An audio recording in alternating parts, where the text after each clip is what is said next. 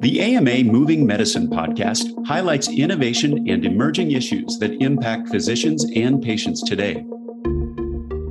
Hello, this is the American Medical Association's Moving Medicine video and podcast. Today, we've got a great episode, and we're going to be talking about the importance of bystander CPR training and how physicians can help spread awareness and educate patients. Three guests today Dr. Sanjay Desai, the AMA's Chief Academic Officer and Group Vice President of Medical Education in Chicago, Dr. Comilla Sasson, a practicing emergency medicine physician in Denver and Vice President for Science and Innovation for Emergency Cardiovascular Care at the American Heart Association, and Ms. Cindy Wang, who has her doctorate in pharmacy and is deputy editor in chief at the Association of Health System Pharmacists in Bethesda, Maryland. I'm Todd Unger, AMA's chief experience officer in Chicago. Thank you all for joining us today. Uh, Dr. Desai, in addition to your, uh, your, your, your credentials and your, your title here at the AMA, I didn't know that you are also a hero because you've got a great story. Um, uh, that happened over this last year. You and Cindy didn't know each other, uh, but you were both running the Cherry Blossom 10 miler in Washington, D.C. Uh, that race did not go as planned for either of you. Dr. Desai, take us back to that day and tell us what happened from your vantage point. Uh, thanks for uh, having us all on. Certainly no heroics here, but uh, it was a very meaningful day for me and I think many others, including uh, Miss Wang. So uh, we were running the the Cherry Blossom 10 miler. It's a big race in DC, about 15,000 people. And uh, right at the end of it, mile nine, just before we finished, I noticed out of my peripheral vision somebody fall and then a scream. And we turned around and uh, Miss Wang had, had fallen and, and we learned um, she was uh, in distress. So I was the one of the first two people there uh, luckily, the other person there that arrived at the same time immediately was uh, an EMT, and we we found um, Miss Wang uh, uh, unconscious and what appeared to be seizing, and um, we we put her on her side. But then we slowly, I noticed that her pulse was was going away, and she became pulseless, and so we had her then on her on her back in the middle of this uh, huge race, and luckily another uh, physician uh, who was a medic in the race, Dr. Muldoon, actually stopped there as well. So the three of us then began a resuscitation for for her. Um, that was quite chaotic, just given the circumstances. About fifteen thousand people, lots of security, um, but uh, had performed eight minutes of of CPR on her, and um, thankfully, uh, after eight minutes, she did have return of her of her pulse. And at that time, uh, the, the EMTs had arrived and they proceeded to intubate her. A helicopter landed in the middle of this 15,000 person race, and um, we were able, able to get Ms. Wang onto the helicopter and off to off to the hospital where she was found to have uh, a massive heart attack and um, was actually critically ill on life support for the ensuing three days. Um, and then uh, and then you see her now. So it really was, uh, you know, quite a meaningful experience for for many of us. That's a, a, pretty harrowing story, Cindy. I imagine you're feeling pretty fortunate about uh, who was on the scene uh, in that particular race at that particular time. Why don't, why don't you take us back, you know, and, and tell us a little bit about the story from your from your viewpoint. I mean, you're getting run, ready to run a race that you've obviously been training for when did you know something was wrong? And did you have any symptoms or anything that indicated something like this might happen to you? Well, unfortunately, I can't recall anything from that day because I suffered memory loss as a result of the cardiac arrest. Um, I can't even remember taking one step of that race. So my accounts from that day have been pieced together from what my friends have told me and from medical reports. And according to my friend who I was running with, um, I was complaining of uh, muscle cramps at about nine and a quarter miles in. Um, and so we stopped to stretch. And as soon as we started up again, that's when I collapsed. When did you initially realize uh, kind of what had happened and or that something was really wrong here and you know what went through your mind at that particular point Yeah, well, I finally regained consciousness three days later in the ICU. Um, I found myself in the hospital bed with my husband sitting next to me. And I was in shock initially when he told me what happened. And I kept asking myself, how could this be? I am an otherwise healthy 49 year old who has no history of heart disease, except for a questionable family history. Um, my dad um, had a heart attack when he was 53 and died of complications from bypass surgery. Um, but he was also a lifelong chronic smoker, and I have never smoked in my life. Um, before my event, I exercised every day and I paid attention to healthy eating and mind body wellness. I routinely practiced meditation and yoga.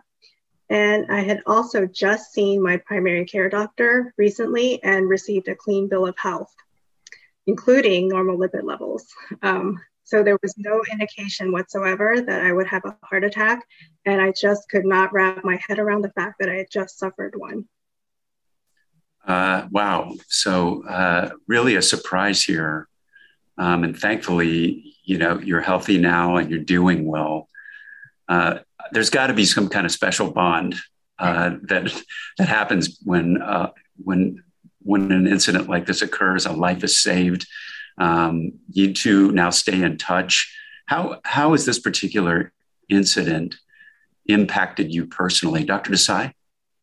Yeah, I, this has uh, impacted me more than and so I'm an ICU physician and um, practicing and I, I've in practicing I've resuscitated you know hundreds and hundreds of patients but this is the first time out of the hospital and I, I can tell you without any equivocation this has affected me more than any other resuscitation that I've ever been been part of and uh, trying to piece together why talking even to colleagues about why that that might be the case and I think it's a it's the circumstance it it felt me left me very connected uh, to Cindy. I was, I think, the three days that followed, I had been in touch with their ICU team, you know, all day long, each of the and her husband, uh, every day to see exactly how how she's doing and how she's recovering. And um, the profound effect, honestly, on me was completely unanticipated.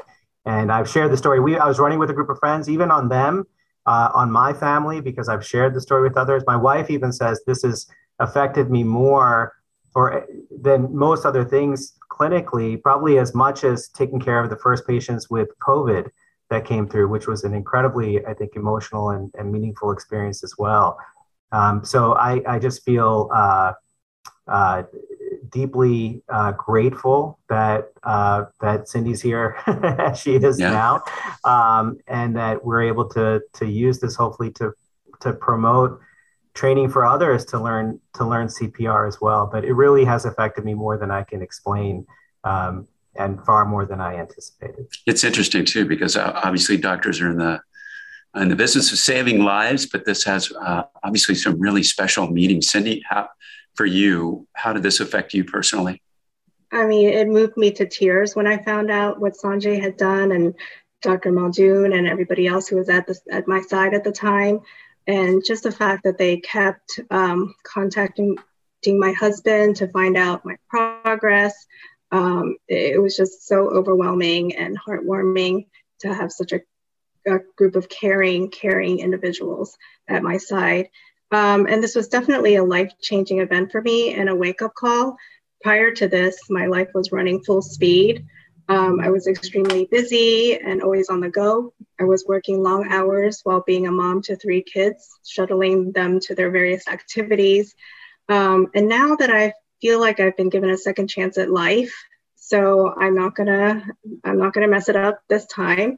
I'm going to prioritize my health and streamline my life by letting go of things that don't matter.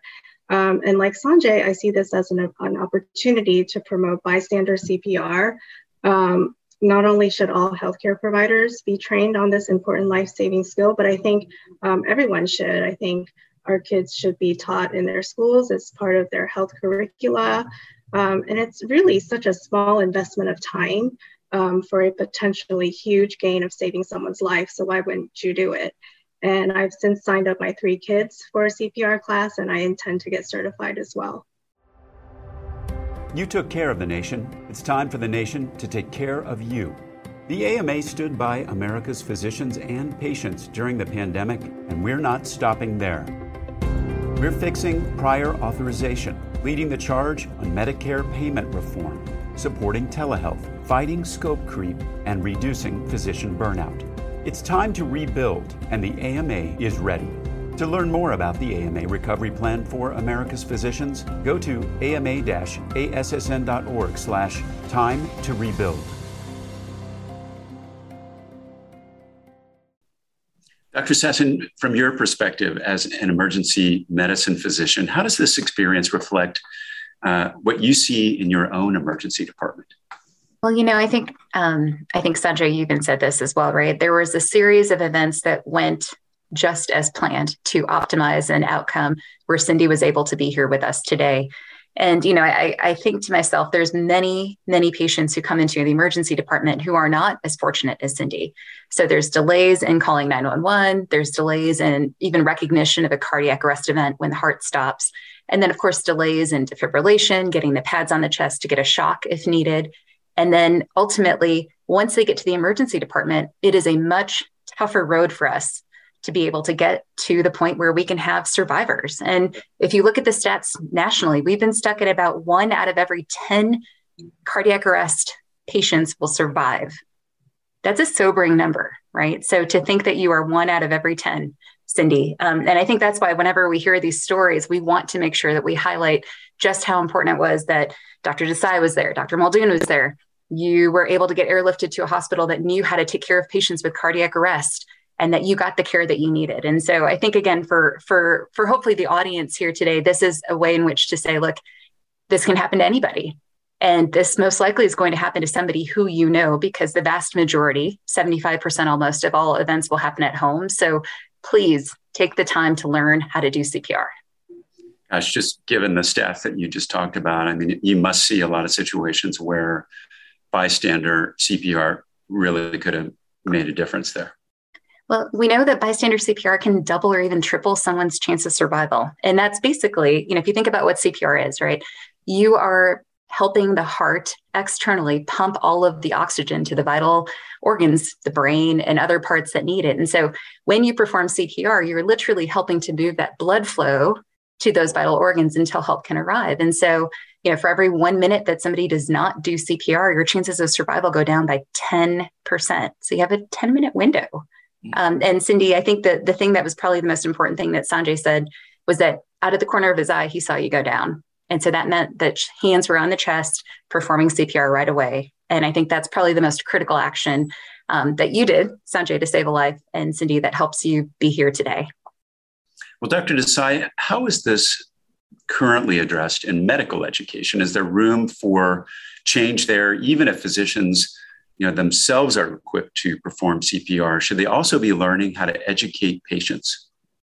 Yeah, I, I think this is, you know, I'm touched just seeing Cindy now, honestly, and listening to her tell her story from her perspective. We um, we met for coffee a couple of probably a couple of months after the event as uh, as she was recovering, and we met in this big outdoor space, Todd. And I, I thought even there we mentioned, you know, this is look at all of these people here uh, this is we need to teach CPR in this type of setting. Um, so physicians can learn and healthcare professionals can learn, but really we need uh, as many possible adults uh, in the country to learn because you don't know. Obviously, these things are unpredictable, and and the most important thing, as as Dr. Sasson just said, is time.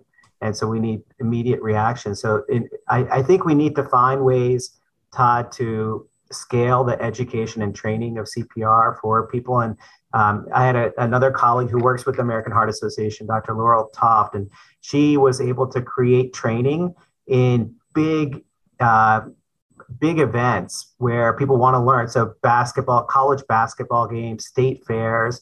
So finding people where they are and then training them in in bystander CPR, and then just doing this as much as you possibly can. I think that's the way to scale this. And really, it's it we we need to do this as much as possible. And again, seeing Cindy just now and today and meeting her, I think there's no more powerful testimony to uh, to everybody learning this than than than talking with her. Absolutely, Dr. Sasson. How does the American Heart Association approach? This issue and uh, tell us a little bit more about their efforts to promote bystander CPR?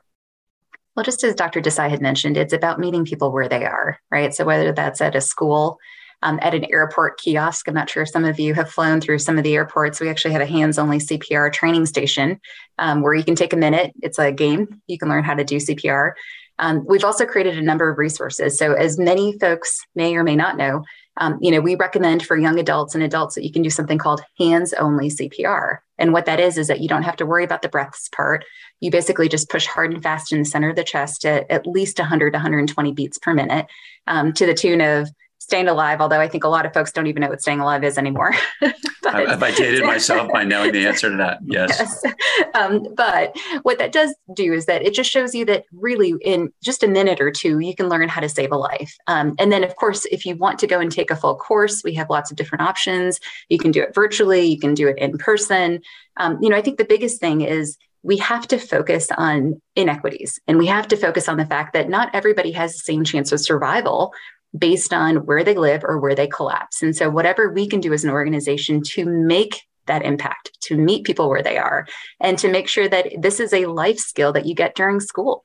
You know, we have advocated now for the last, I think, almost 10 years to have CPR training be a part of high school graduation requirements. And we're almost up to 40 out of our 50 states.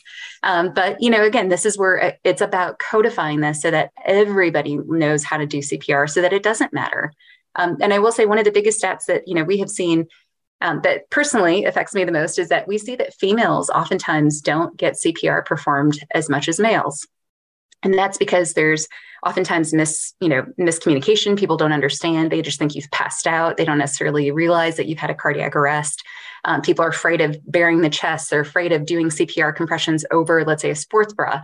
And what we've been trying to do is really help get rid of a lot of those CPR myths um, that make it and health inequity for females to not get CPR as much as males. So I think again, it's all about battling misperceptions. In the era of COVID, it's about maybe even just telling people, look, just do something, call 911, put your hands on the chest and start doing CPR, whatever it takes to to get people to do the right critical actions. That's what we're that's what we're trying to do right now.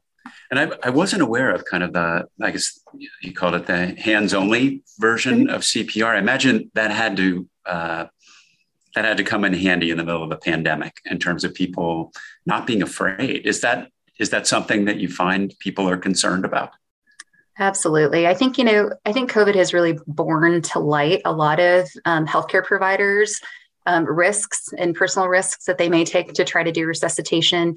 Um, a lot of people who are out and about, um, you know, and I think the thing that's really interesting is that if you look at the data for uh, over the COVID 19 pandemic, our bystander CPR rates did not fall dramatically. And I think part of that is because of the fact that, look, you don't have to blow into somebody's mouth if you don't know them. You know, if they're a young adult or an adult, you can just push hard and fast in the center of the chest and call 911. And I think taking some of that extra am i doing this right is it 2 and 30 2 and 15 all the numbers out of it and just saying push hard and fast in the center of the chest i think has really made it simple for a lot of folks and hopefully something that anybody feels empowered to do even just by watching a video for example well, that sounds like a great idea. And um, let's talk a little bit about the role that physicians play in promoting bystander CPR training. Uh, where where would someone find out more? Video, whatever kind of resources. Um, so if you go to cpr.heart.org, we have a ton of free resources that not only you can use um, for yourself and your family, but also hopefully help promote to other um, folks as well too. And we try to bring, build these in English and in Spanish so that people have access to these resources that are free in their you know language primary language as well so um, i would hope that people can go there for more information not just on hands only cpr but also about, hey, look, you know, I want to get more additional first aid training and CPR training. Um, we have a huge number of training centers all across the world that can do this for folks as well. So, you know, get your learn hands only CPR, and hopefully that helps you get excited about maybe taking a full course and learning about all of the different first aid emergencies that you can help with or your patients can help with. I know in the ED, um, if I have a patient who's had an MI, I talk to their family, uh, who's had a heart attack, I talk to their families and say, look, you all should know CPR. And here's why because your loved one is at risk. But there's a lot of, you know, I think there's a lot of opportunity, um, especially as we continue to build our relationships with our patients to be able to give these free resources, both online on websites, but then also in apps and, and um, free resources that we have. Dr. Desai, any final thoughts on what you learned from this incident? Yeah, I, I first I think just gratitude for everyone that uh, ever participates in these events, and I think uh, my final message to anyone that that is listening is is learn CPR. It is uh, incredibly valuable, incredibly useful and effective. It's it's easier now, and um, obviously we wish this never happened. We wish events like this never happened, but the reality is that they will, um, and and they may happen near you. And so uh, I feel like actually it's a responsibility for all of us that are capable of of learning this to learn it, um, so that we can help whenever called upon. Cindy, any final thoughts or messages you'd like to share with physicians out there or anybody who watches this video? Well, I, I keep thinking how lucky I was to have received immediate high quality bystander CPR. This was by far the greatest factor to my survival, and I couldn't have asked for a better team of doctors and emergency personnel who just happened to be there at the right time and place. If I had been running somewhere else alone, I may not have been so fortunate. Um, so after three months of rest at home, I'm happy to report that I'm now fully recovered. Um, I have no residual neurologic abnormalities. My heart function is back to normal, if not better than normal.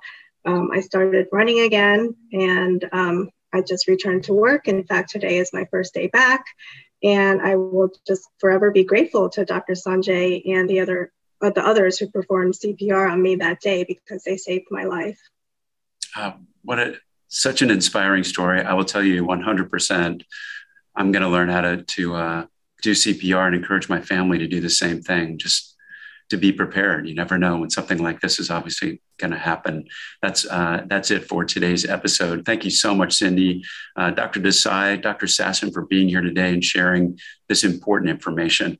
Uh, we're glad the story turned out the way that it did, and hope that uh, this experience helps others have a similar outcome. We'll be back soon with another moving medicine video and podcast. You can find all of our videos and podcasts at ama-assn.org slash podcasts. Thanks for joining us today. Please take care. This has been Moving Medicine, a podcast by the American Medical Association. Subscribe to other great AMA podcasts available wherever you listen to yours or visit ama-assn.org slash podcasts. I'm Todd Unger, and this is Moving Medicine.